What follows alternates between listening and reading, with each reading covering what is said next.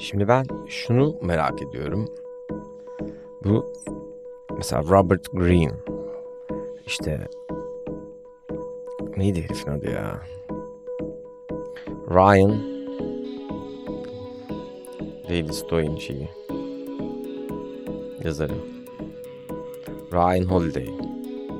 Şimdi bu herifleri benim müşterilerimden biri podcast'ine çağırıyor.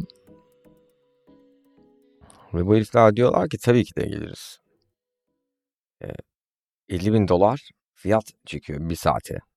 Gelip konuşmak için podcast'inde. E, yani helal olsun baba. Şimdi bir şey de diyemiyorum. Çünkü yani vay nasıl böyle bir şey yaparlar gibi bir şey diyemiyorum. Çünkü bu herif mesela stoacılığı savunan bir herif.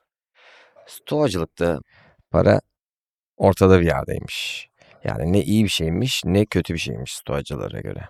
Yani bu demek oluyor ki Ryan Holiday aynı zamanda e, para almadan da çıkabilir ama para neutral olduğu için yani tarafsız ne iyi ne kötü bir şey olduğu için aa dur bakayım 30 bin dolar alayım canım demeyi tercih etmiş. Bravo. Ben olsam ben de eder miydim? Edebilirdim. Yarısını aslanım yarısın.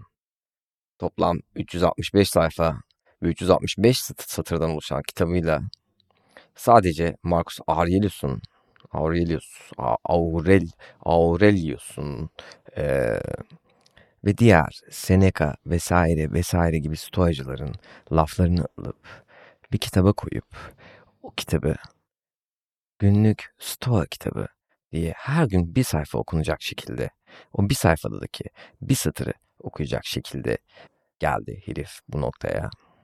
İşte malını pazarlamayı bilmek böyle bir şey. Çünkü insanlar okumak istemiyorlar ki. Yani diyor ki adam aa bu ilginç bir felsefe. Bir cümle okuyayım, bir cümle okuyayım. Ben aldım mesela e, bana Ryan Holiday stoacılığı tanıtan. Aldım ama okumadım. Bilmiyordum bile. Öyle birer satırlardan oluştuğunu. Yani yine bak baktığında bir hayal kırıklığı aslında. İşte belki de bundan bahsediyordum bir önceki bölümde. Hani bakıyorsun bir güzel bir göl gibi gözüküyor. Yukarıdan baktığında yüksek bir yerden ama bir iniyorsun ki bataklık. Bu da işte öyle bir şey. Bak bulduk. Boşuna söylememiş bulundum. Böyle bir şey de olabilir. Al bunu istediğin her şeyi adapte et.